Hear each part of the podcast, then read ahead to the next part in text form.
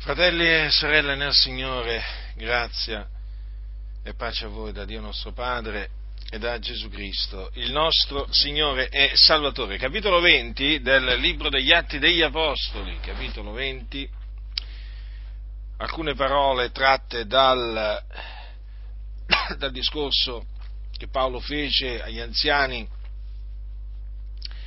di Efeso. Da queste parole trarrò la mia predicazione. Allora, Paolo mandò ad Efeso a fare chiamare gli anziani della Chiesa e quando furono venuti a lui, egli fece un discorso.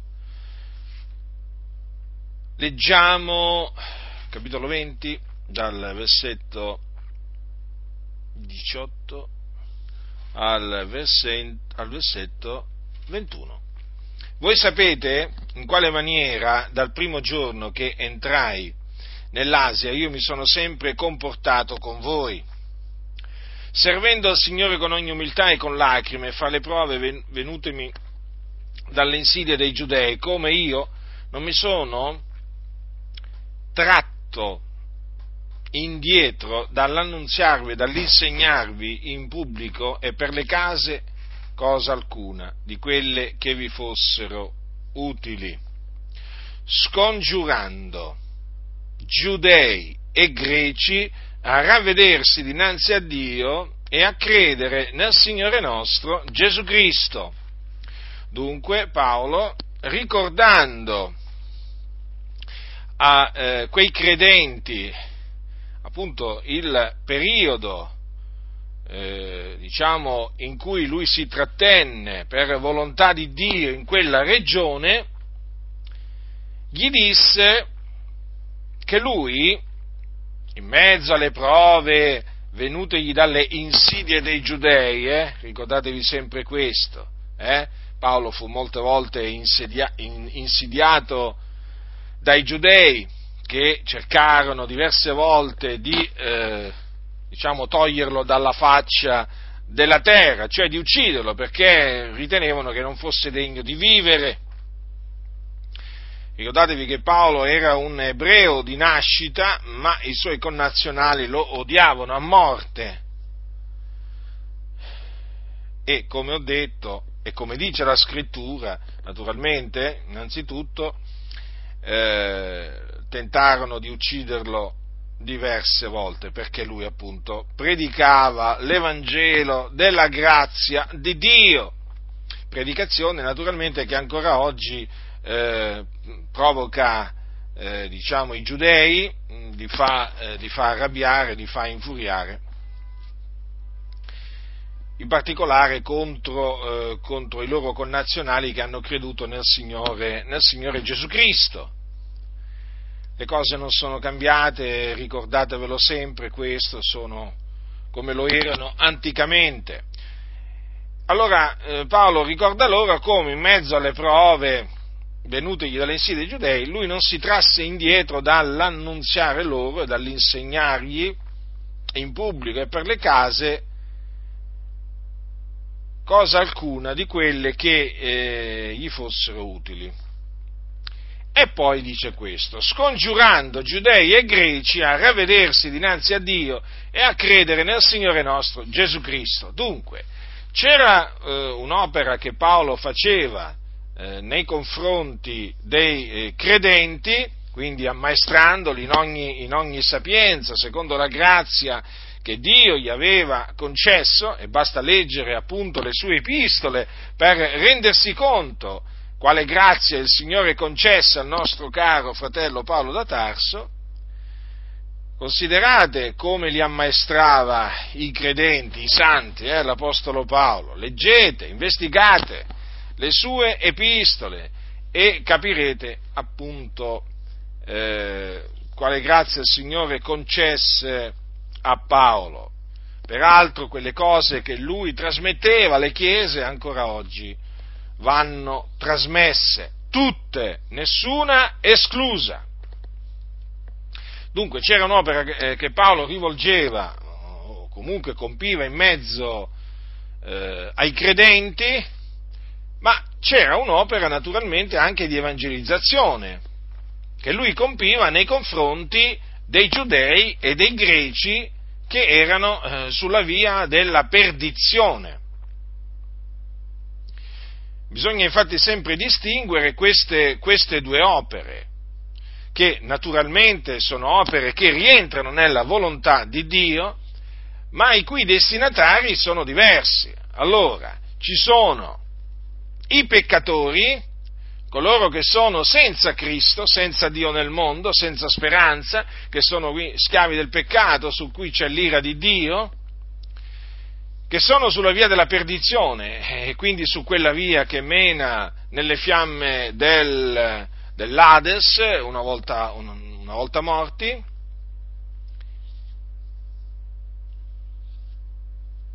E poi c'è un'opera, naturalmente, da compiere nei confronti, eh, nei confronti dei, dei santi, cioè di coloro che sono sulla via della salvezza. E quindi che non sono più dei peccatori, ma eh, sono dei giusti. Non sono più perduti, ma sono salvati e sono quindi su quella via che mena nel regno dei cieli una volta morti. E naturalmente la predicazione rivolta ai peccatori è, dif- è, è differente da quella rivolta ai giusti o ai santi. E difatti qui lo vediamo. Paolo che cosa faceva? nei confronti di coloro che erano sulla via della perdizione, cioè dei peccatori, eh, sia che fossero giudei o greci. Che cosa faceva? Come gli si rivolgeva? Qual era il messaggio che Paolo trasmetteva loro? Questo è di fondamentale importanza, fratelli nel Signore perché Paolo è da prendere ad esempio, lui apostolo e dottore dei gentili. Allora Paolo dice, scongiurando giudei e greci a ravvedersi dinanzi a Dio e a credere nel Signore nostro Gesù Cristo. Ora osservate attentamente questo scongiurando, eh, questo verbo. Ora cosa significa secondo il dizionario della lingua italiana? Eh? Un dizionario della lingua italiana ne ho preso uno, eh? che cosa significa scongiurare? Perché, sapete, è un, un verbo particolare. Significa pregare ardentemente in nome di persone o valori e sentimenti sacri o cari. Ti scongiuro in nome dei tuoi figli per amore di Dio, con significato più generico, pregare fervidamente, supplicare per qualcosa di molto importante e grave, vi scongiuro di tacere e così via. Ora capite dunque eh, quanto importante sia eh, questo verbo usato dall'Apostolo Paolo? Perché è importante? Perché ci fa capire quanto fosse importante il messaggio che lui trasmetteva per volontà di Dio ai peccatori messaggio peraltro ordinatogli dal Signore e Dio. E qual era questo messaggio? Ravvedetevi e credete nel Signore Gesù Cristo. Quindi Paolo che cosa predicava ai peccatori? Predicava il ravvedimento e la fede, la fede nel Signore nostro Gesù Cristo. Ora, che cosa significa ravvedimento? Ravvedimento significa cambiamento di mente. Quindi ravvedersi significa cambiare mente, modo di pensare, questo significa, questo è il significato. E Paolo che cosa faceva? Li scongiurava i peccatori a ravvedersi. Perché questo ordine così perentorio? Ravvedetevi, che peraltro era lo stesso ordine che Gesù eh, rivolse alle, alle moltitudini. Vi ricordate? Gesù diceva ravvedetevi e poi naturalmente diceva credete nell'Evangelo. Adesso mi soffermerò sul ravvedimento. Ora, il ravvedimento, perché è così importante? E difatti è importante perché ha comandato Dio di predicarlo. È Dio che comanda che sia predicato il ravvedimento. Infatti, Paolo eh, ad, Atene, ad Atene, sì, nell'Aeropago, disse, Dio dunque, passando sopra i tempi dell'ignoranza, fa ora annunziare agli uomini che tutti, per ogni dove, abbiano a ravvedersi. Quindi Dio comanda di annunziare agli uomini che si devono ravvedere. Gesù, prima di essere assunto, assunto in cielo, voglio ricordarvi che disse ai suoi, così è scritto che il Cristo soffrirebbe e risusciterebbe dai morti il terzo giorno e che nel suo nome si predicherebbe ravvedimento e remissione dei peccati a tutte le genti, cominciando da Gerusalemme. Notate, ancora una volta qui è, mm, diciamo, eh, diciamo, si parla del ravvedimento che deve essere annunziato nel nome del Signore Gesù Cristo, quindi con l'autorità che viene, che viene da Lui. Quindi, in sostanza, l'Apostolo Paolo seguiva le orme di Gesù, che come vi ho detto predicava ravvedetevi. Questo bisogna che sia annunziato a coloro che sono senza Cristo, senza Dio nel mondo, sulla via della perdizione.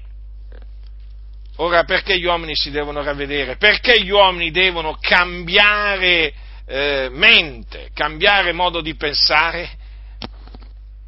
La risposta in un certo senso eh, è, è, è, nella, è, nella, è, nella, domanda, no? Perché i peccatori devono, devono, cambiare mente? Perché evidentemente hanno una mente malvagia, eh? Eh, perché evidentemente i loro pensieri sono malvagi. D'altronde i peccatori sono malvagi e quindi devono abbandonare, devono abbandonare i loro pensieri malvagi. Che cosa dice? Che cosa dice infatti la parola del Signore? Lasci l'empio la sua via e l'uomo iniquo i suoi pensieri e si converta all'Eterno che avrà pietà di lui e al nostro Dio che è largo nel perdonare. Così parlava Isaia da parte di Dio per lo Spirito Santo. Quindi l'uomo iniquo lasci i suoi pensieri, i suoi pensieri malvagi che sono in abominio a Dio. Il, infatti i peccatori sono nemici di Dio nella loro mente. Già, molti questo non lo considerano affatto non riflettono che i peccatori, coloro che sono senza Cristo, sono nemici di Dio nella loro mente. È veramente sconcertante, ripeto, sconcertante, vedere che oggi il ravvedimento non esiste nelle predicazioni della maggio, stragrande maggioranza dei pastori, dei predicatori, esi- è come se non esistesse nella Bibbia la predicazione del ravvedimento, pensate, pensate, è come se non ci fosse un ordine da rivolgere ai peccatori che consiste appunto nel doversi ravvedere. È sconcertante? Certo che è sconcertante. È qualcosa di molto triste constatare veramente che molti hanno abbandonato la predicazione apostolica. Mi domando come si fanno a definire certe chiese apostoliche, hm? ma anche evangeliche. Come fanno a dire taluni di essere edificati sul fondamento degli apostoli? Bah, quando veramente rigettano la predicazione degli apostoli. perché infatti non esiste nella stragrande maggioranza delle comunità la predicazione del ravvedimento. Chi è che scongiura oggi giudei e greci a ravvedersi dinanzi a Dio, eh? a lasciare i loro pensieri iniqui, ad abbandonarli, a rigettarli, a cambiare modo di pensare? Chi? Chi? Ma se il messaggio è Gesù vi ama, Dio vi ama così come siete, eh? Non esiste la predicazione del ravvedimento. Quindi il messaggio distorto, perverso, fasullo che viene annunziato ai peccatori è il Signore vi accetta così come siete, ma non è vero, ma non è vero. I peccatori devono ravvedersi dinanzi a Dio per essere accettati da Dio, per essere riconciliati con Dio, perché sono nemici di Dio. Altrimenti perché sono chiamati figlioli di ira? Eh? Paolo che cosa dice ai santi, ai santi di Efeso? Ricordando appunto quello che erano, erano stati per un tempo e quello che naturalmente anche noi siamo stati per un tempo. Eh, dice, ed eravamo per natura figlioli d'ira come gli altri. Notate che Paolo si incluse, si incluse, lui era ebreo di nascita, hm? lui era fariseo, eh? apparteneva alla setta dei farisei, era sotto la legge, eh? Ma cosa ha detto? eravamo per natura figlioli d'ira come gli altri, anche lui dunque era stato un figliuolo d'ira. Perché? Perché l'ira di Dio è sopra i peccatori? Eh? Perché i peccatori sono nemici di Dio. Sono nemici di Dio nella loro mente e nelle loro opere malvagie. Infatti, vedete cosa c'è scritto? Lasci l'empio la sua via l'uomo iniquo i suoi pensieri. E cosa dice anche la scrittura? Convertitevi, convertitevi dalle vostre vie malvagie. Eh? Perché poi il ravvedimento è seguito dalla conversione, perché quando uno si ravvede si converte, abbandona la propria via malvagia eh, per incamminarsi per la via santa perché smette no, di, di, darsi alle opere della carne per, per, voler cominciare a camminare per lo Spirito, cioè in ubbidienza a Dio. Infatti gli apostoli predicavano ravvedetevi e convertitevi. Ravvedetevi dunque, convertitevi onde i vostri peccati siano cancellati. Parole dell'Apostolo Pietro queste. Vedete? Ma oggi no, questo non è gradito, questo messaggio a tutti quegli scellerati che si trovano dietro i pulpiti con il titolo di pastore, ma che non sono affatto pastori, questi non sono pastori, sono impostori. Eh? Hanno adottato un altro messaggio, Gesù vi ama, il Signore vi accetta così come siete. No, Ascoltatemi peccatori, voi che ascoltate le mie predicazioni e che siete sulla via della perdizione, sappiate che vi dovete ravvedere dinanzi a Dio e vi dovete convertire dalle vostre vie malvagie. Io non vi vengo a dire Dio vi ama e vi accetta così come siete, io vi vengo a dire che l'ira di Dio è sopra di voi perché siete malvagi, perché siete schiavi del peccato. Questo io vi dico, vi dico che siete sulla via della perdizione, questo vi dico. Non vi lusingo, non vi lusingo perché io desidero la vostra salvezza. E la salvezza passa per il ravvedimento.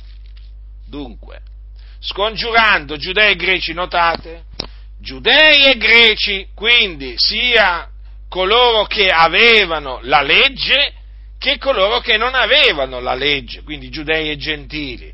Lo stesso messaggio. Non è che c'è un messaggio diverso da trasmettere ai gentili, eh? diverso da quello che va trasmesso ai giudei. Ai giudei, cioè agli ebrei di nascita, va trasmesso esattamente lo stesso messaggio che va trasmesso ai gentili di nascita. Ravvedetevi dinanzi a Dio e credete nel Signore Gesù Cristo.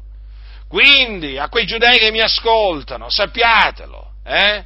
che vi dovete ravvedere dinanzi a Dio e credere nel Signore Gesù Cristo, altrimenti ve ne andrete in perdizione, perché voi siete sotto il peccato non solo siete sotto la maledizione, perché vi basate sulle opere della legge. Ed è scritto chi, maledetto chiunque non persevera in tutte le cose scritte nel libro della legge. Quindi ebrei, sappiate che siete sotto, sotto la maledizione di Dio. Non vi illudete, non vi illudete. È scritto nella vostra legge. Maledetto chiunque non persevera in tutte le cose scritte nel libro della legge per metterle in pratica. Voi non perseverate in tutte le cose scritte nel libro della legge per metterle in pratica e quindi siete maledetti. Lo dice la vostra legge. Cosa dovete fare quindi? Dovete ravvedervi e credere nel Signore Gesù Cristo, in colui che, in colui che è divenuto maledizione per noi. Perché? Perché fu appeso al legno, la scrittura dice maledetto chiunque è appeso al legno. Eh?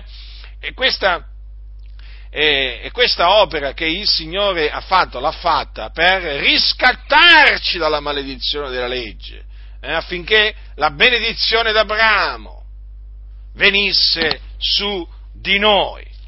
Dunque a voi fratelli nel Signore, allora il messaggio da trasmettere sia giudei che greci è ravvedetevi dinanzi a Dio e credete nel Signore nostro Gesù Cristo. Paolo, infatti, benché eh, naturalmente fosse apostolo e dottore, apostolo dei gentili, eh, anche dottore dei gentili, eh, lui spesso si è trovato ad evangelizzare i giudei. Lui quando arrivava in una città cercava una sinagoga, per esempio. Eh, e generalmente andava prima in una sinagoga ad annunziare che cosa? Andava ad annunziare il ravvedimento e la fede nel Signore nostro Gesù Cristo. Eh? E poi c'erano naturalmente quei giudei che essendo ordinati a vita eterna credevano nel Signore Gesù e quindi si univano, si univano agli apostoli. Eh?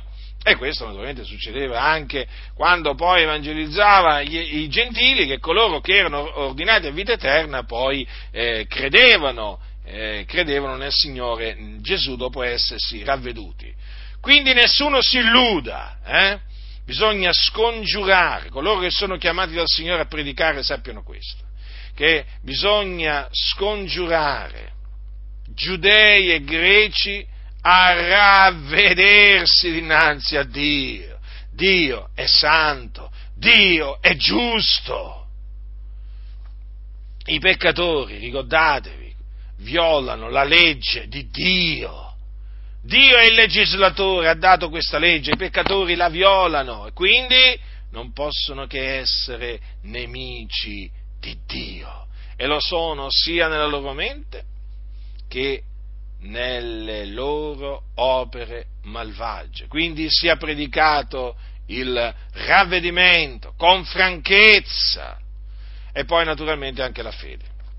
Infatti Paolo scongiurava giudei e greci a ravvedersi dinanzi a Dio e a credere nel Signore nostro Gesù Cristo, a credere.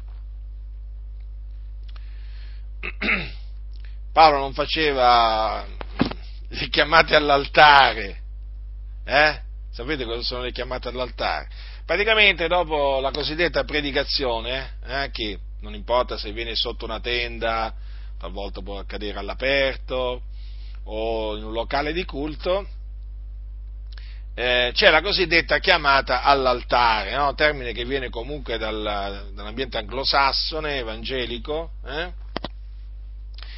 e con questa diciamo, chiamata all'altare si invitano eh, coloro che hanno ascoltato e che eh, vogliono eh, eh, come loro dicono, accettare Gesù come loro personale Salvatore e Signore a venire avanti, prima li invitano ad alzare la mano, poi gli dicono venite avanti, pregheremo per voi.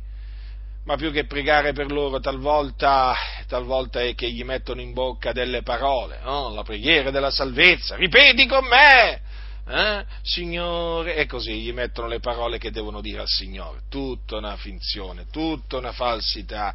Io queste cose non le sopporto perché non sono bibliche, non sono pratiche bibliche, bisogna abolire questa, questa, chiamata, questa chiamata, all'altare. Ma dov'è mai nella scrittura? Gli apostoli dicevano, eh, eh, a parte il fatto che non è che andavano a dire accetta Gesù come tuo personale Salvatore e Signore, perché il messaggio, il messaggio era un altro. Eh? Ma poi gli apostoli cosa dicevano? Chi vuole ravvedersi alzi la mano, chi vuole credere nel Signore Gesù alzi la mano. Eh?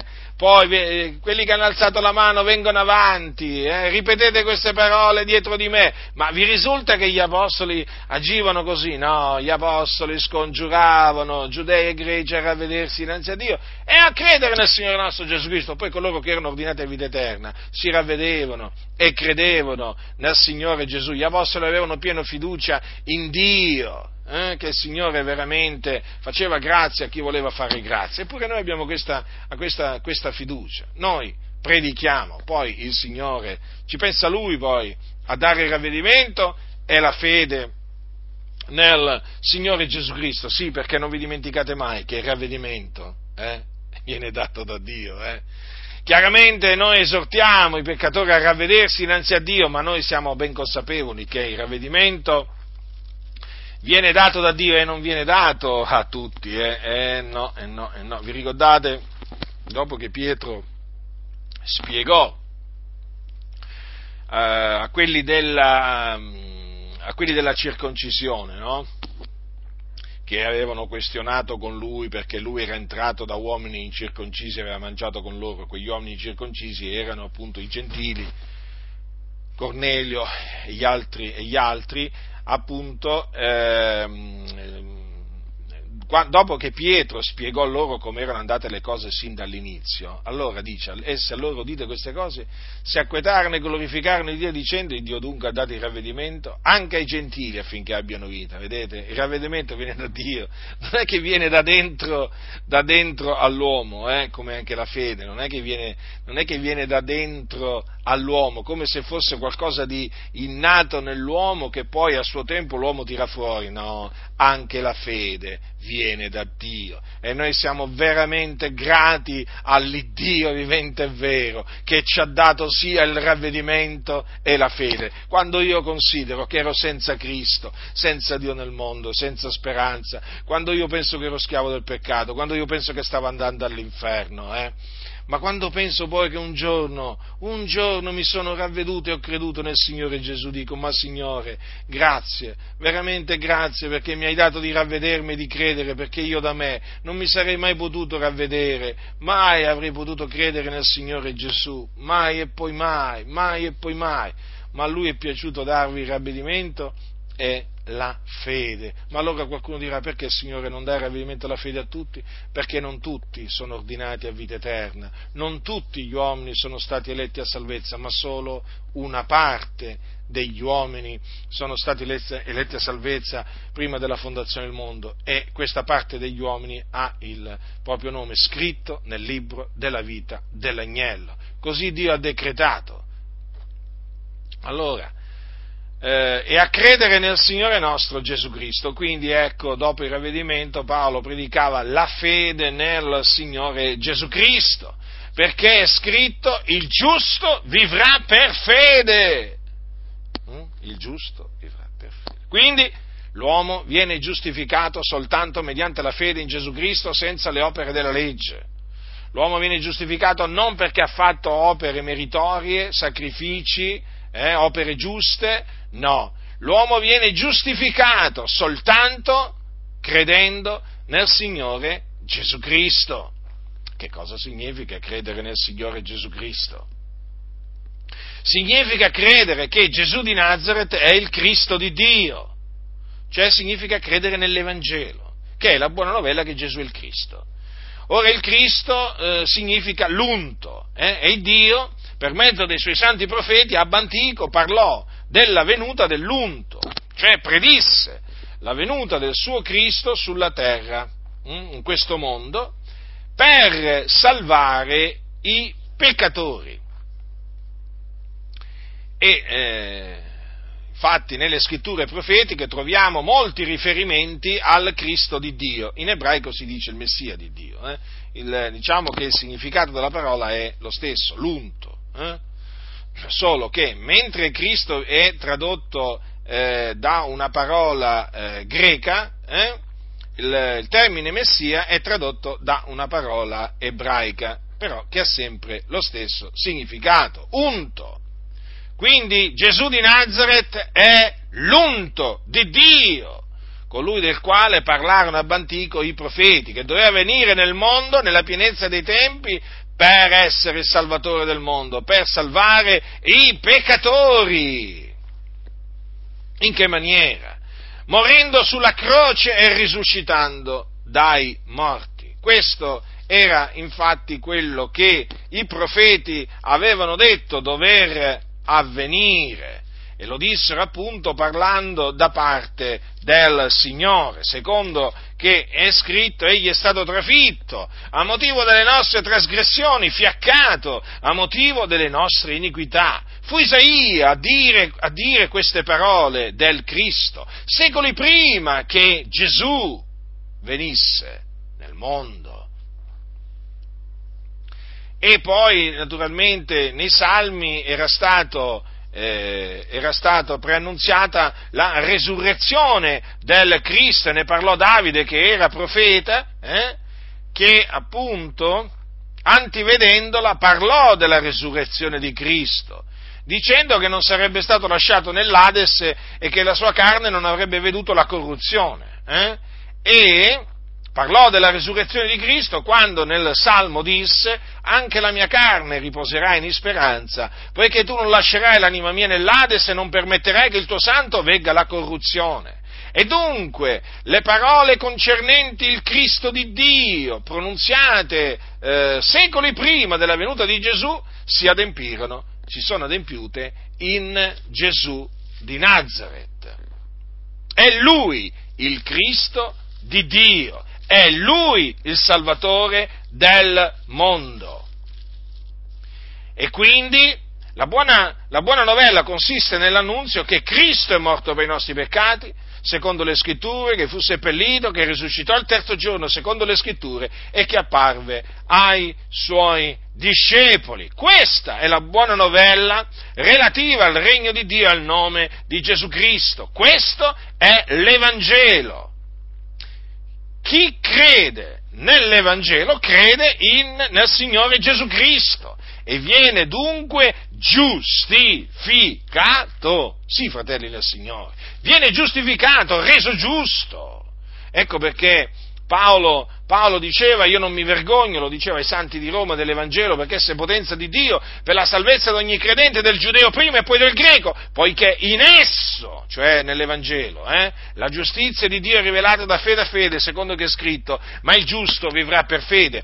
Quindi chi crede nel Signore Gesù Cristo, ossia chi crede nell'Evangelo, viene giustificato da Dio smette di essere un peccatore sulla via della perdizione e diventa un giusto sulla via della salvezza.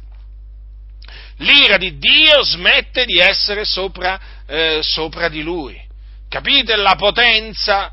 La potenza dell'Evangelo? In che cosa consiste, fratelli nel Signore? Nel trasformare un peccatore in un giusto nell'affrancare uno schiavo dal peccato eh? e renderlo libero.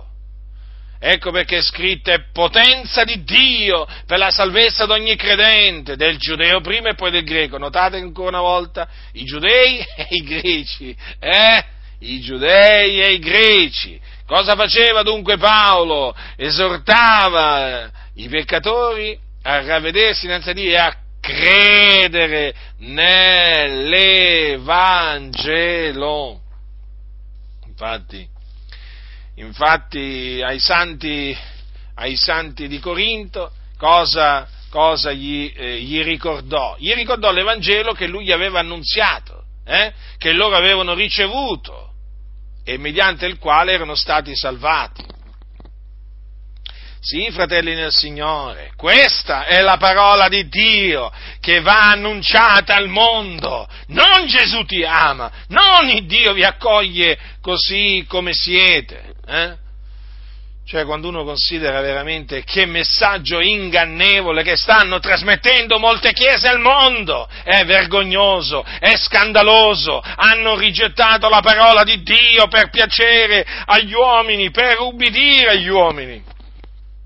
Ma voi vi rendete conto ma voi vi rendete conto che è bastato un virus, dato che appunto in questi giorni non si fa altro che parlare del coronavirus, ma voi vi rendete conto che è bastato un virus per fare spaventare tanti pastori, tante chiese, eh, al punto che hanno rifiutato, hanno rifiutato, adesso rifiutano di salutarsi con un santo bacio, chi lo faceva prima naturalmente, perché figuriamoci, non è che, tutte le chiese, non è che in tutte le chiese evangeliche ci si salutavano prima con un santo bacio, cioè no, fi, no, no, no, fratelli. Però diciamo una buona parte delle chiese evangeliche, soprattutto in ambito pentecostale, eh, si salutavano con un santo bacio. È bastato questo virus per farli piombare nella paura e per, per fargli seguire le direttive del, del governo. Non salutatevi con, gli, con, con i baci. Come non salutatevi con i baci? Ma questo naturalmente, l'autorità naturalmente ha il diritto, ha il diritto di dirlo, ah, non, non, non le sto negando io questo diritto, ma attenzione, nella Chiesa non c'è il dovere di ubbidire a questo comando, perché Dio ha ordinato salutatevi gli uni gli altri con un santo bacio, con un bacio d'amore. Punto! Questo bisogna fare. Eh? Allora qualcuno dirà, ma allora se, se io incontro un fratello eh, eh, lo devo salutare con santo bacio? Sì, lo devi salutare con santo bacio anche in mezzo all'epidemia. Ah, ma il governo ha detto di no, non importa quello che ha detto il governo, bisogna obbedire a Dio anziché agli uomini. E allora, se il governo ti dice non predicare più il ravvedimento, tu non predichi più il ravvedimento? Allora se il governo ti dice non predicare più nel nome di Cristo Gesù, tu non predichi più nel nome di Cristo Gesù? Allora se il governo ti dice non battezzare, e tu non battezzi più. Allora se il governo ti dice, oh, non fare più l'imposizione delle mani, come peraltro in questi giorni non si può fare l'imposizione delle mani, anche qui se è bastato un virus e subito, ecco, questi cominciano a dire no, no, i, i, pastori, quelli che parlavano prima sempre di Davide contro Goliat, a fede che sposta le montagne, che fa camminare, sul, che fa camminare sulle acque, e questi hanno detto, eh, ci è stato impedito di imporre le mani, ma da chi vi è stato impedito? Dallo Spirito Santo? No, dagli uomini, allora voi ubbidite agli uomini anziché a Dio, vergogna! Capite? È bastato un, è bastato un virus eh? È bastato un virus. Capite? Ma pensate voi se qui arriva la persecuzione? Ma pensate voi qui se arriva la persecuzione? Cosa succederà? Cosa succederà? Lo vedranno quelli che appunto poi vivranno in quel periodo di persecuzione. Ma io già so quello che succederà. Lo so, lo so. E allora volevo dire, eh, eh, questi si sono lasciati impaurire e quindi hanno messo da parte la parola, la parola del Signore. L'hanno messa da parte, perché? Perché Cesare ha detto una cosa e quindi eh, per ubbidire a Cesare sono andati contro, contro la, parola, la, parola, di Dio. È la stessa cosa che praticamente è successa per la predicazione. Eh? Siccome che bisogna dirlo questo, eh, fratelli del Signore, bisogna dirlo, allora alle autorità, alle autorità il messaggio apostolico dà fastidio. Adesso porto il discorso sul ravvedimento e la fede. Allora, dà fastidio. Allora, innanzitutto bisogna considerare che la maggior parte delle autorità ha, sono aderenti alla massoneria. Eh? E comunque anche quelli che non sono massoni, comunque sono, che non hanno il grembiule, praticamente sono massoni senza il grembiule, perché oramai il pensiero massonico pervade, no? pervade diciamo, il governo, il Parlamento, io parlo naturalmente per quanto riguarda l'Italia, ma diciamo che anche all'estero non è che cambiano tanto le cose. Allora, che cosa succede? Il messaggio ravvedetevi e credete nel Signore Gesù Cristo è un messaggio esclusivista. Hm? E il messaggio esclusivista in, in, da, eh, è un messaggio che dà fastidio alle autorità. Eh, certo che ha sempre dato fastidio questo messaggio a, alle autorità. Che cosa vi pensate voi? I cristiani erano perseguitati per quale, per quale ragione? eh? perché i cristiani sono esclusivisti. Per i cristiani la salvezza è soltanto in Gesù Cristo, si ottiene solamente mediante ravvedimento e la fede nel Signore Gesù Cristo, eh? non, si ottiene, non si può ottenere in nessun'altra maniera, quindi non si può ottenere credendo in Buddha, non si può ottenere credendo in Maometto, in Zarathustra, non si può ottenere facendo opere giuste e così via. Naturalmente questo è un messaggio eh, che dà fastidio e che viene rigettato anche dalle autorità, capite? Perché, eh, diciamo, in linea generale l'autorità sostiene il, il messaggio massonico, cioè che a Dio ci si può arrivare in tante maniere, insomma, che ci sono molte strade per giungere, eh, per giungere a Dio. Hm? E allora che cosa succede? Eh, succede che questo messaggio è avversato. Eh? E allora qualche, diciamo che le autorità eh, questo lo fanno capire lo fanno capire a quelle chiese che hanno fatto per esempio l'intesa con, con lo Stato. E difatti queste chiese non predicano eh, il ravvedimento alla fede nel Signore, eh, nel Signore, Gesù Cristo, perché ormai si sono messi a dire che siamo tutti figlioli di Dio, che Dio ci accetta così, eh, che accetta tutti così come sono, che praticamente ognuno ha la sua via per andare a Dio, gli ebrei hanno la loro, e poi i cristiani hanno la loro, i musulmani hanno la loro, i buddisti hanno la loro, insomma, ognuno ha ehm, la sua via. E dunque è evidente che il messaggio, eh, il messaggio biblico è un messaggio che dà profondamente fastidio all'autorità. E queste chiese che hanno fatto l'intesa con lo Stato hanno dovuto modificarlo il messaggio per poter fare l'intesa con lo Stato. Infatti sono date all'ecumenismo, sono date al dialogo interreligioso. I fatti parlano, fratelli nel Signore, i fatti parlano, capite? Parlano da sé. E di fatti collaborano con i musulmani, con i buddisti, con quelli della Soga Gakkai, mm, eh, ormai collaborano, collaborano con i cattolici, figuratevi, ormai collaborano un po' con tutti, con i mormoni e così via. È questo, certo, perché il messaggio, il messaggio che le autorità vogliono che queste chiese portino è che praticamente ognuno ha la sua via, ognuno ha la sua verità e quindi non bisogna fare più guerre di religione, volemo se bene, come dicono a Roma, hai capito? Tu non confuti me, io non confuto te, ognuno si faccia i fatti suoi, per modo di dire, naturalmente, mh? Mm? e andiamo avanti. Eh? Quando c'è da collaborare, collaboriamo. Eh? Quando c'è da andare contro i fondamentalisti ci andiamo tutti assieme, naturalmente contro, perché poi questi ci hanno in comune che sono tutti contro di noi, tutti, tutti questi qua, eh? chissà perché, lo sappiamo il perché. E allora è evidente che queste chiese hanno modificato il messaggio e tramite queste, queste chiese eh, queste modifiche si sono un po' diffuse un po', un po dappertutto, no? soprattutto in mezzo al movimento pentecostale. E, eh, e, quindi adesso ci troviamo davanti a un messaggio che è assolutamente, completamente diverso da quello che trasmettevano gli apostoli ai loro tempi. Ma dicono, ma no, i tempi sono cambiati, noi non è che possiamo portare la, stesso, la stessa predicazione, lo stesso messaggio. Sì, i tempi sono cambiati, ma la parola di Dio non è cambiata, la parola di Dio è vivente e permanente. Eh, eh, eh, le mie parole non passeranno mai e quindi, e quindi bisogna conformarsi alla parola del Signore. E quindi, per diciamo, andare al nocciolo della questione, bisogna obbedire a Dio anziché agli uomini. Non ci deve assolutamente interessare a noi se questo messaggio non è gradito al sindaco, non è gradito al ministro, al senatore, al deputato, eh? Al prefetto, al capo della polizia, non ci deve interessare proprio niente, fratelli.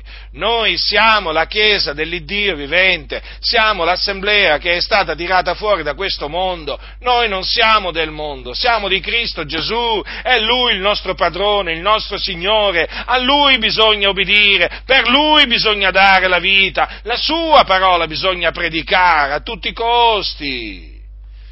E quindi coloro che sono stati chiamati da Dio a predicare, devono predicare, ravvedetevi e credete nel Signore Gesù Cristo. Dunque, dunque, la fede nel Signore Gesù Cristo è quella che giustifica il peccatore. Non c'è un'altra maniera in cui il peccatore può essere giustificato. Lo dice la scrittura. Il giusto vivrà per fede. E dunque, giudei, gentili, non importa, devono sapere che il giusto vivrà per fede, devono sapere che per essere giustificati davanti a Dio devono credere nel Signore Gesù Cristo.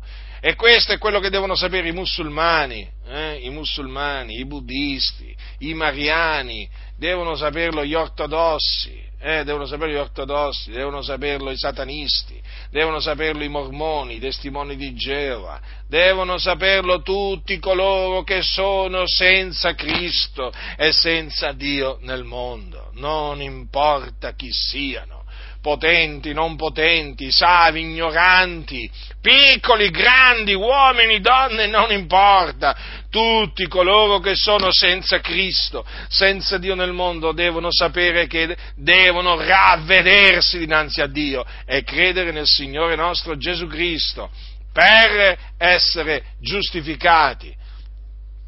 Quindi non c'è, una, una, non c'è una salvezza che si può ottenere all'infuori di Gesù Cristo, perché fratelli, Lui è il Salvatore del mondo. Gesù che è chiamato Cristo, in nessun altro è la salvezza, bisogna dirlo con ogni franchezza in nessun altro è la salvezza, dissero gli apostoli, poiché non v'è sotto il cielo alcun altro nome che sia stato dato agli uomini, per il quale noi abbiamo ad essere salvati. Bisogna dirlo, ribadirlo, gridarlo. Eh? Saremo perseguitati? Ma certo che saremo perseguitati.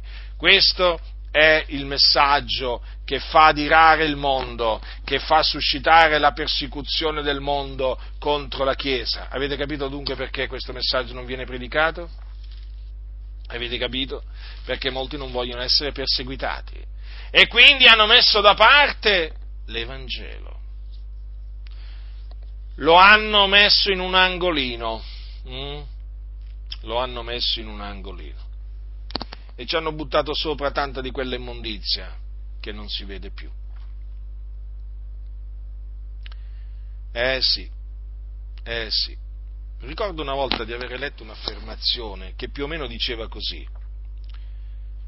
Allora, fu molti anni fa, eh? allora l'affermazione che mi colpì fu eh, sul Golgotha o sul Calvario hanno, hanno buttato così tanta, parlava delle chiese, hanno, hanno buttato così tanta immondizia che la, la croce è sparita. Insomma, usava questa metafora questo predicatore per fare capire che veramente oramai la parola della croce non si vede più, ma non si vede più, o meglio non si sente più, perché praticamente c'è una montagna di menzogne, una, montagna di menzogne che l'ha fatta sparire praticamente. Eh, è sparita sotto una montagna di menzogne. Ma la stessa cosa che è successo nella Chiesa Cattolica Romana nel tempo, adesso sta succedendo eh, nelle chiese protestanti, nelle chiese pentecostali. Diciamo che la storia si ripete, fratelli del Signore. La storia si ripete, molti ancora non l'hanno capito, eh?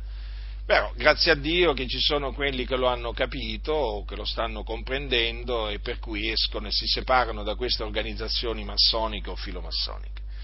Dunque è molto importante che sia predicato il ravvedimento e la fede nel Signore Gesù Cristo, fede mediante la quale si viene giustificati, si viene salvati dai peccati, si viene liberati dai, eh, dai, propri, dai propri peccati e quindi riconciliati con Dio, perché appunto coloro che sono nemici di Dio nella loro mente e nelle loro opere malvagie, mediante la fede nel Signore Gesù Cristo, sono riconciliati con Dio, diventano amici, amici di Dio, hm? amici di Dio. E quindi vengono strappati al presente secolo malvagio, vengono trasportati nel regno del figliuolo eh, di Dio, smettono di essere eh, del, del mondo e diventano di Cristo. Lo Spirito del Signore, lo Spirito Santo, viene a dimorare in loro e assieme al loro Spirito testimonia che sono figliuoli eh, di Dio perché appunto coloro che credono nel Signore Gesù Cristo diventano figlioli di Dio, da che erano figlioli di ira, come abbiamo visto prima, eh, adesso, mediante la fede nel Signore Gesù Cristo, sono figlioli di Dio, sono, praticamente vengono adottati da Dio eh, mediante, mediante Cristo, eh, Cristo Gesù. E naturalmente, non essendo più sulla via della perdizione, sono sulla via della salvezza e quindi hanno la vita eterna in Cristo e sono sicuri che quando moriranno in, ehm, in Cristo eh, si dipartiranno dal corpo e andranno ad abitare col Signore nel regno dei cieli. Quindi sanno di essere stati strappati dal fuoco. Fuoco? Quale fuoco? Il fuoco dell'Ades. Il fuoco dell'Ades che è quel luogo di tormento dove vanno le anime di coloro che muoiono nei loro peccati. Eh? Di coloro che muoiono nei loro peccati che sono praticamente tutti gli increduli. Mm? E quindi il fuoco eh, dell'Ades o dell'inferno e poi naturalmente c'è anche il fuoco della Genna. Mai dimenticarsi eh, del fuoco della Genna.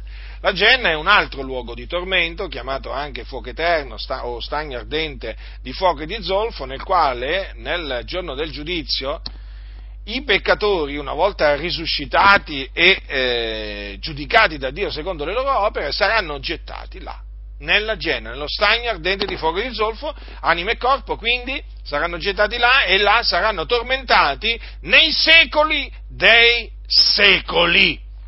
Mm? Quindi stiamo parlando di un vero fuoco, sia quando ci riferiamo al fuoco dell'Ades, eh, eh, comunemente conosciuto come inferno, e sia quando parliamo del fuoco dello stagno ardente di fuoco di zolfo. Eh? Non parliamo di un eh, fuoco allegorico, eh? il fuoco allegorico esiste solo nella testa degli scellerati eh? che contorcono le scritture a loro perdizione. È fuoco vero, sappiate questo. Allora, vedete dunque la potenza dell'Evangelo?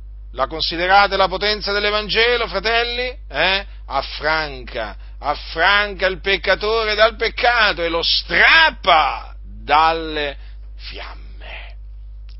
Meraviglioso veramente il messaggio dell'Evangelo. Eh? Ecco perché Paolo veramente si affaticava così tanto. Eh? Ecco perché Paolo dovunque andava annunziava l'Evangelo, perché Paolo aveva creduto nell'Evangelo e era ben consapevole della potenza che possedeva l'Evangelo, come ne sono consapevole pure io.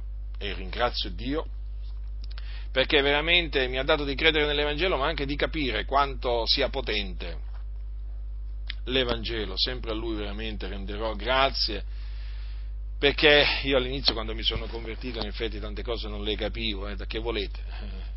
Che volete?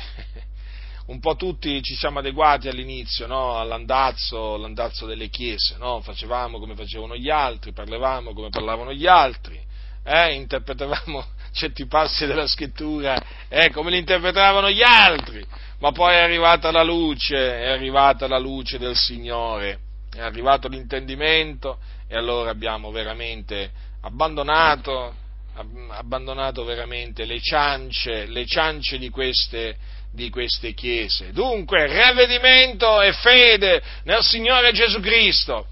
E poi naturalmente c'è il battesimo. Allora, perché voglio parlare del battesimo? Perché il battesimo è importante, eh? il battesimo naturalmente non, fa, non fa diventare figlioli di Dio, il battesimo non cancella i peccati, il battesimo non giustifica, perché chiaramente è l'Evangelo, è mediante la fede nell'Evangelo che si viene salvati, giustificati e si diventa figlio di Dio. Però, eh, però il battesimo in acqua è importante, perché è la richiesta di una buona coscienza fatta a Dio eh, ed è, ehm, al battesimo si devono sottoporre tutti coloro, o devono essere sottoposti tutti coloro che si sono ravveduti e hanno creduto nell'Evangelo, eh? quindi non possono essere sottoposti al battesimo in acqua eh, persone che non si sono ravvedute e non hanno creduto nel Signore Gesù Cristo, non si possono battezzare increduli. Hm?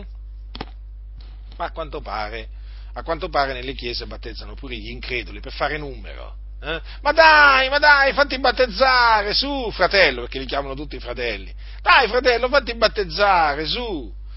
poi addirittura c'è chi si fa battezzare per poter, per poter essere sposato dal pastore. Ma dai, su, fatti battezzare, così dopo ti sposo, no? Non ci saranno problemi, capite come funziona ormai in queste chiese, no? Per avere, diciamo, i, i, locali pieni, ma questi qua veramente, ma questi qua veramente, questi batte, battezzano tutti, battezzano tutti questi qua, anche gli increduli. Mm? No, gli increduli non vanno battezzati, chi avrà creduto e sarà stato battezzato sarà salvato, ha detto Gesù. Gli increduli vanno esortati a, a ravvedersi e a credere. Ecco che cosa bisogna fare nei confronti degli, eh, degli increduli. E naturalmente, chiaramente, è evidente che il battesimo non può essere ministrato ai bambini, ai neonati.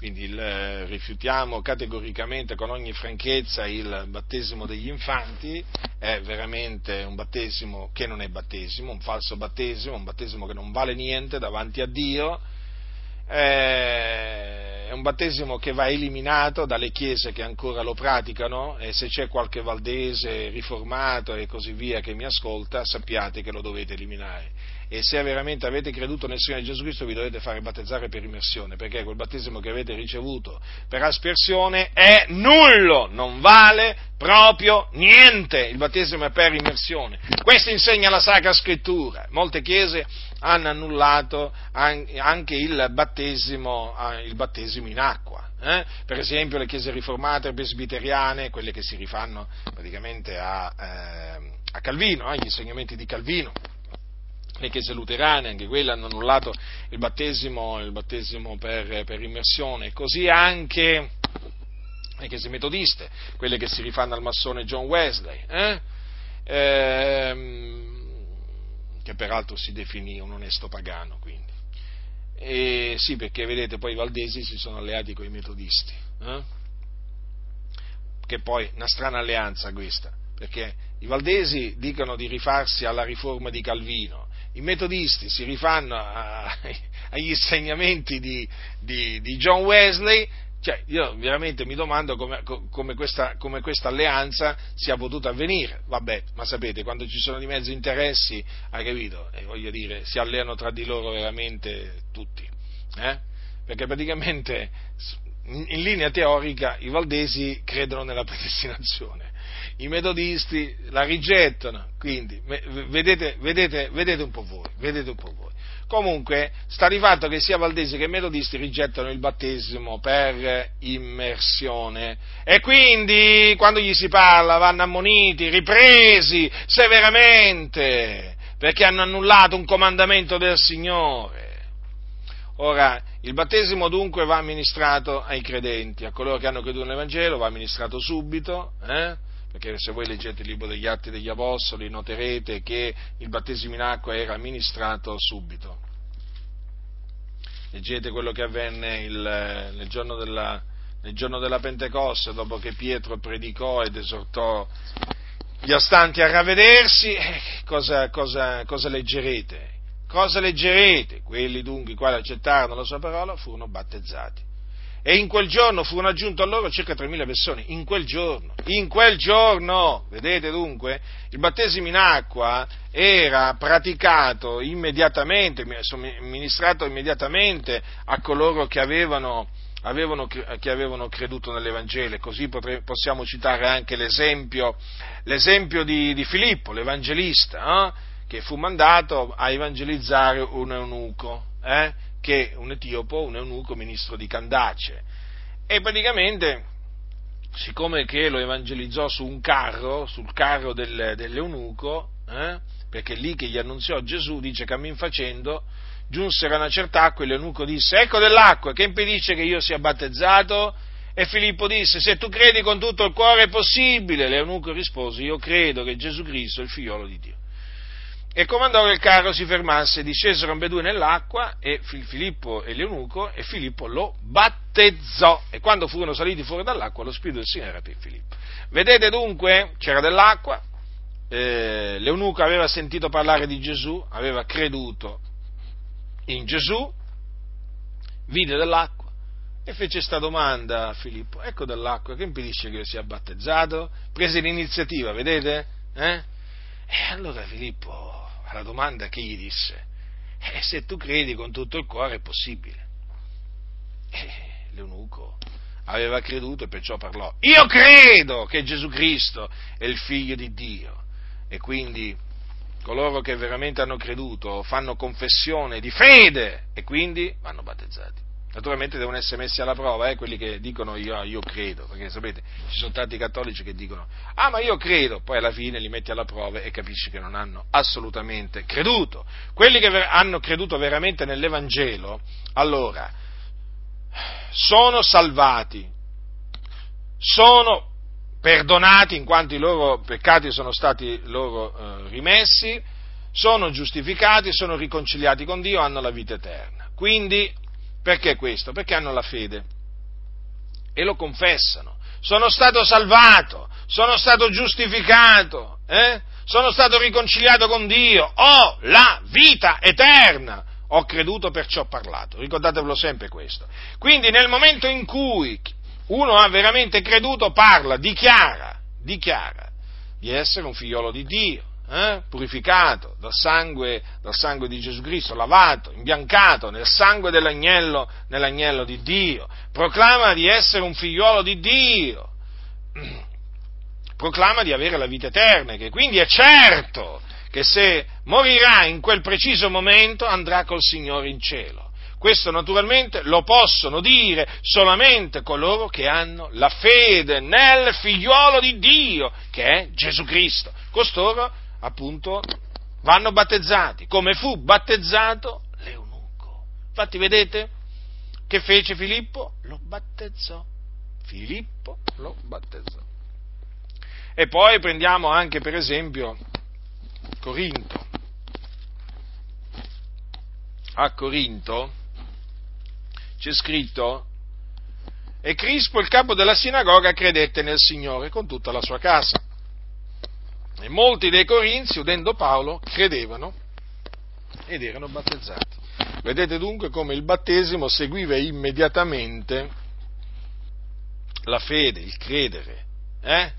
Ma potremmo anche citare per esempio il, ehm, il carceriere, carceriere, di Filippi, vi ricordate? No? Signori, che devo io fare per essere salvato? E Paolo e Sila gli risposero, credi nel Signore Gesù e sarai salvato tu e la casa tua.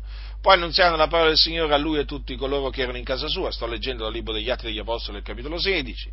Ed egli presili in quelle stesse ore della notte, lavò loro le piaghe e subito fu battezzato lui con tutti i suoi. E menatele su in casa sua, apparecchiò loro la tavola e giubilava con tutta la sua casa perché aveva creduto in Dio. Avete notato? Subito subito, subito fu battezzato lui con tutti i suoi.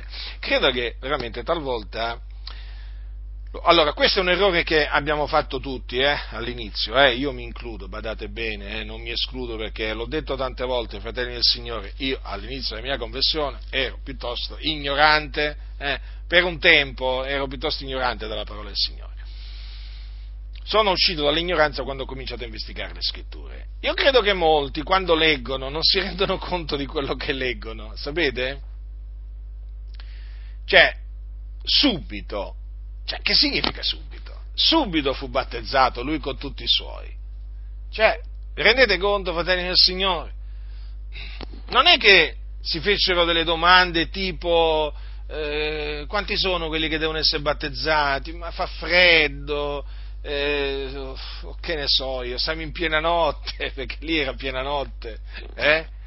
Cioè, io veramente dico, la semplicità io quando leggo veramente gli atti degli Apostoli vedo la semplicità, la semplicità. Ma dove c'è fede, la fede vera, c'è semplicità, fratelli del Signore. C'è, c'è. È come se c'è. Dove c'è la fede finta, invece, uh, quante, mm, quante cose complicate, mm, sofisticate che ci sono, eh? Subito fu battezzato lui con tutti i suoi. Eh? Così semplice quello che sta scritto.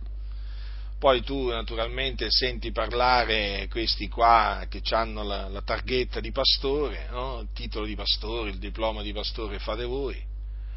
Ah, ma sai però, fratello, sai, bisogna considerare il contesto storico, culturale. Io quando comincio a sentirli parlare così mi viene il vomito, il vomito, vi confesso, il vomito. Cioè, ma vi rendete conto quanto finto cristianesimo che esiste oggi? Eh? Trovano sempre una scusa per giustificare, per difendere l'indifendibile. Eh? Addirittura ci sono chiese che dicono, eh, prima di essere battezzato devi fare le tue prove, eh, fanno passare tanto di quel tempo, talvolta anni, eh, vi rendete conto? Cioè, cioè, sarebbe come dire, per, fare, dice, per usare una metafora, no? Vuoi essere battezzato? Ti devi leggere tre volte tutta la Bibbia, per dire, ho fatto un esempio quando lo battezzi questo? E quando lo battezzi? O deve avere compreso tutte le dottrine, tutte le dottrine della Sacra Scrittura. Ma io dico, ma gli apostoli che facevano? Predicavano il ravvedimento, l'Evangelo e poi coloro che credevano li battezzavano e poi li ammaestravano. E poi li ammaestravano. Se voi leggete attentamente, appunto, attentamente, quello che non fanno molti, hm, il capitolo 2 degli Atti degli Apostoli, che cosa noterete? Che c'è scritto che quelli dunque i quali accettarono la sua parola furono battezzati e in quel giorno furono aggiunte a loro circa 3.000 persone. Immediatamente dopo c'è scritto ed erano perseveranti nell'attendere l'insegnamento degli apostoli, nella comunione fraterna, nel rompere il pane e nelle preghiere. Quindi vedete, si unirono, o meglio, furono aggiunti alla comunità, eh, dopo che furono battezzati, quando furono battezzati, e poi cominciarono a perseverare, a, a, diciamo, a partecipare alle riunioni appunto, dove gli apostoli insegnavano, insegnavano la dottrina, e questo bisogna fare. Quindi, coloro che hanno creduto nell'Evangelo vanno, vanno battezzati subito. Vabbè, prendete l'eunuco, per esempio, ma prendete l'eunuco. Cosa c'è scritto? Che Filippo gli annunziò Gesù gli annunziò Gesù e quello chiese di essere battezzato. C'erano le condizioni per essere battezzato e quindi Filippo lo battezzò. Poi naturalmente vanno ammaestrati i credenti perché sono dei neonati in Cristo ma sono dei credenti, non è che dopo due o tre anni diventeranno credenti, lo sono già in quel momento, hanno la fede, se hanno la fede sono figlioli di Dio, sono giustificati, santificati, riconciliati con Dio, sono sulla via della salvezza e quindi devono essere battezzati nel nome del Padre, del Figliolo e dello Spirito Santo come ha comandato di fare il nostro Signore Gesù Cristo, sono atti a ricevere il battesimo non devono aspettare anni, mesi. Purtroppo questo è un errore che si trascina nelle chiese da tanto tempo, ma è un errore questo, e ogni errore produce conseguenze brutte. Bisogna attenersi a quello che sta scritto, fratelli. Ricordatevelo, è la cosa migliore, è la cosa da farsi. Eh? Non cominciate a credere a quelli che dicono ma quelli erano altri tempi, sì erano altri tempi, ma la parola di Dio è sempre la stessa, i comandamenti del Signore sono sempre gli stessi, non è che sono cambiati, eh? non è che sono cambiati. Quindi a, a Corinto, dice molti dei Corinzi, udendo Paolo, credevano eh? ed erano battezzati. Le cose semplici vengono sempre complicate eh, le cose chiare vengono sempre offuscate. Come mai? Come mai? Perché ormai nelle chiese, nelle denominazioni son, ci sono spiriti immondi di ogni genere, spiriti seduttori, che fanno credere veramente i vani, i vani ragionamenti, le, le, falsità, cose veramente che. le menzogne, le menzogne. Poi se prendiamo per esempio anche Cornelio e quelli di casa sua, no? Che successe? Che mentre Pietro annunziava loro la parola, lo Spirito eh, Santo cadde su tutti coloro che udivano la parola e tutti i credenti circoncisi che erano venuti con Pietro rimasero stupiti che il dono dello Spirito Santo fosse sparso anche sui gentili, poiché gli udivano parlare in altre lingue e magnificare Dio. Quindi quei credenti, perché appunto lo Spirito Santo lo ricevono solo coloro che hanno creduto, rimasero stupiti. Eh? Eh, no, o, me, o, meglio, i credenti circoncisi che erano venuti con Pietro rimasero, rimasero eh, meravigliati che quei gentili avevano ricevuto lo Spirito Santo. Ma quei gentili avevano creduto, eh, anche se da poco, ma avevano creduto. Eh? E quindi lo Spirito, lo Spirito, Santo era disceso su di loro e avevano cominciato a parlare in altre lingue, perché la discesa dello Spirito Santo è accompagnata dal parlare in altre lingue. E loro naturalmente rimasero, rimasero, stupiti, perché inizialmente, sapete, i credenti circoncisi credevano che lo Spirito Santo fosse limitato, la promessa dello Spirito Santo fosse limitato agli ebrei, eh? per quello che appunto rimasero stupiti. Ma lo Spirito Santo, la promessa dello Spirito Santo era anche, era anche per, per, i gentili. Eh? Dunque, cosa dice Pietro allora? Pietro prese a dire, può qualcuno vietare l'acqua perché non siano battezzati questi che hanno ricevuto lo Spirito Santo come noi stessi? E comandò che fossero battezzati nel nome di Gesù Cristo. Ma certo, perché avevano creduto. E naturalmente il battesimo con lo Spirito Santo confermò che quei gentili avevano creduto nell'Evangelo. Eh? Capite? E dunque questo, eh, questo è importante. Sapete, il Signore opera sempre in una certa maniera perché, perché Lui sa, Lui sa che in, in quella circostanza le cose devono essere fatte in una certa maniera. Eh? E in quella circostanza vedete che lo Spirito Santo non fu dato a quei, a quei credenti dopo eh, che erano stati battezzati in acqua, ma prima di essere battezzati in acqua. Ma Dio ha fatto ogni cosa bella a suo tempo. Ma questo naturalmente per confermare che appunto il battesimo in acqua va amministrato subito. Filippo, eh, l'abbiamo visto, lì eh, su quella via, no? dopo aver evangelizzato sul carro l'Etiopo, ma a Samara vi voglio ricordare che c'è scritto che quando ebbero creduto a Filippo che annunziava loro la buona novella relativa al regno di Dio al nome di Gesù Cristo, furono battezzati uomini e donne. Eh? Furono battezzati. Quando? Quando? Quando ebbero creduto. Quindi. E anche Simone eh, credette anch'egli ed essendo stato battezzato stava sempre con Filippo. Hm? Anche Simone, quell'uomo, vi ricordate che aveva praticato arti magiche nella città, eh, aveva fatto stupire la gente di Samaria, beh, anche lui dice credette anch'egli. Lo ripeto, credette anch'egli. E quindi fu battezzato. Sapete perché ho voluto ripetere quel credette anch'egli? Perché ci sono oggi molti che insegnano che Simone non credette. Sono sempre i soliti Avete presente quelli che dicono, quando Gesù ha detto, credono per un tempo, no? quando parlò del, del, di quelli che ricevono la parola di Dio nei luoghi rocciosi, no? c'è scritto credono per un tempo, poi è venuta la prova, no, leggo adesso testuale, così almeno cito testualmente le parole di Gesù esattamente come le ha dette, dice, costoro non hanno radice, credono per un tempo e quando viene la prova si traggono indietro. Avete presente, no?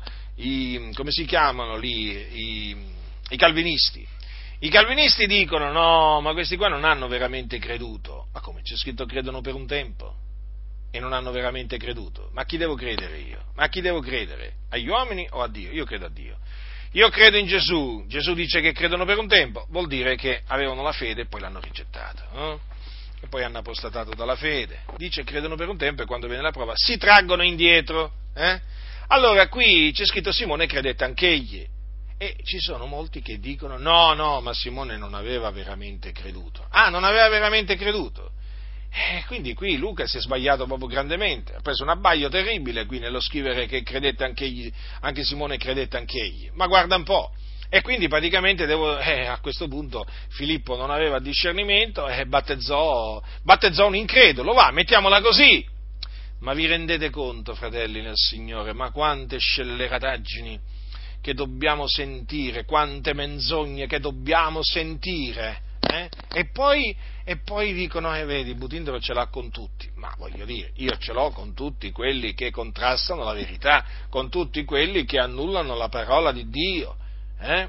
con tutti quelli che hanno mutato la verità in menzogna, con tutti quelli che torcono le scritture a loro perdizione, con tutti quelli che adulterano la parola di Dio, con tutti quelli che insegnano cose storte e perverse per tirare dietro a loro i discepoli. Con questi ce l'ho io. Ma questo non lo dicono, ma lo dico io però. Capite? Quindi dovete credere a quello che sta scritto, fratelli, eh? come sta scritto. Tranquilli, state tranquilli, che il Signore non rende confusi quelli che veramente credono nella sua, nella sua parola. Dunque, ravvedimento, fede e battesimo in acqua. Eh? Un breve insegnamento per ricordarvi cose che voi sapete, però che è sempre utile che io ve le ricordi, eh? perché queste sono cose utili, sono cose importanti. Hm? E eh, sono cose così importanti che tante chiese le hanno rigettate. Eh? Io dico, quando è che altri si accorgeranno veramente che tante chiese hanno rigettato queste cose? Ma noi abbiamo fiducia nel Signore, abbiamo fiducia nel Signore sapendo che è Lui che apre la mente per intendere le scritture, è Lui che dà l'intendimento. E quindi abbiamo fiducia nel Signore, nel Signore Dio che continuerà, continuerà a liberare tanti credenti dalle menzogne, dalle cose storte e perverse che vengono insegnate nelle loro organizzazioni.